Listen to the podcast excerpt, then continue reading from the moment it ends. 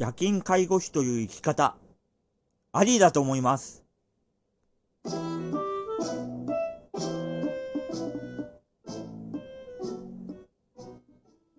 はい、どうも、介護のカエルです。というわけで、えー、っとね、今回、っていうか今日かなあの、初めて、あの、夜勤専属になってからね、お給料をもらったわけですよ。で、結構、あの、資金的ダメージあるかなとかって計算してたんだけども、思いのほか結構お給料ありまして、やっぱ夜勤ね、やっぱ日勤よりもね、時給高いんで、やっぱ違うなって感じでね、そこそこ給料あったんで、あ、これ夜勤介護士ありだな、ということを思いました。あのー、夜勤ね、やっぱ、入りで入って、明けで入って1日休み、入り明け休み、入り明け休みが永遠に続くようなシフトなんですけども、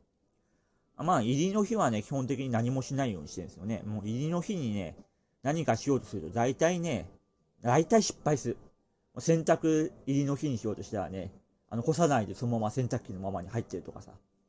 ちょっと買い物行こうとしたらさ、なんか買い物をし忘れたものが1個2個あるとかね、入りの日は大体ね、使えないんですよ。で、明けの日、一日寝てます。あのー、明けの日はね、とにかく寝ることに私決めててね、あの、だいたい10時から11時ぐらいから寝始めるのかな。で、そのままずっと寝て、12時間ぐらい寝て、夜の11時に起きて、で、まあ、まあ、まあでも、寝る前にもね、もちろんご飯食べるんだけども、11時ぐらいに起きてまたご飯食べて、また寝るって感じなんだけども、その代わりね、あの、休みの日、あの、早起きできるんですよ。まあ、ずっと寝てるからね。大体朝のね、5時とか6時ぐらいにね、毎日休みの日起きるんで、なんで、あの、すっごいね、休みの日が充実してんだよ。大体5時からね、普通の夜の12時ぐらいまで活動できるんで、これはね、今までのね、普通の日勤とか入るシフトだと、明け休み、で、次の日ね、まあ遅出ないり早出ないになるとね、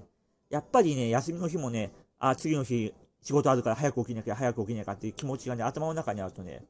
なかなかね、気持ちが休めない。うん。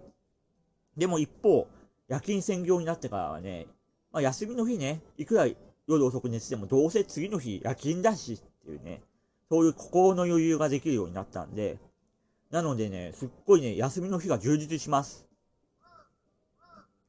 あともちろんね、ちょっとね、旅行とかが趣味の人はね、多分ね、夜勤戦読向いてないかもしれない。ちょっと旅行とかはね、ほぼほぼね、無理かな、無理だな。有給使ってとかでないとちょっと無理かなって感じなんだけども、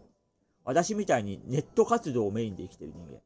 ネット活民とかね、あとゲームが好きなゲーマー民とかはね、すごく夜勤専業に合ってると思います。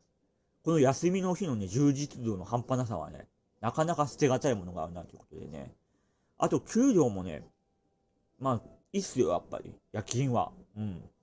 で、あの、前に、あのー、話したかな？ブログに書いたんだったかな？ちょっと記憶ないんだけども、時空ワープ節約法といってね、まあ、夜勤明け休みだと明けの日が1日ほぼゼロになるので、実質9日間夜勤が入ったとすると、ま、明けの日がね、ほぼ自分の中でないような存在になっちゃうんで、まあ、時空をアップするような感じでね、1ヶ月で20日間ぐらいしか生きてないような感じで生きてるんで、なんでね、無駄遣いがだいぶ減るんだね、やっぱ明らかに。夜勤専業になってから。あれ、全然お金使ってないなーっていうのがね、わかるような感じになってきてね。なんでね、節約になる。収入が増える。趣味が充実するとね、夜勤専業、素晴らしいんじゃないでしょうか。ということでね、ぜひぜひあの、今、介護業界に入ってない方も、まあね、あの、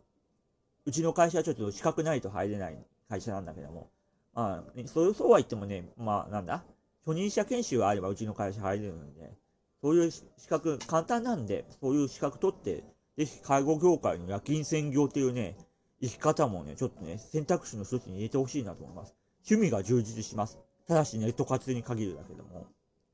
あの、1日で済むような、2日はかかるような趣味、旅行はやっぱね、宿泊あるんで、そういう趣味はちょっと厳しいけども、1日で終わるような趣味をメインとして生きていきたい人にはね、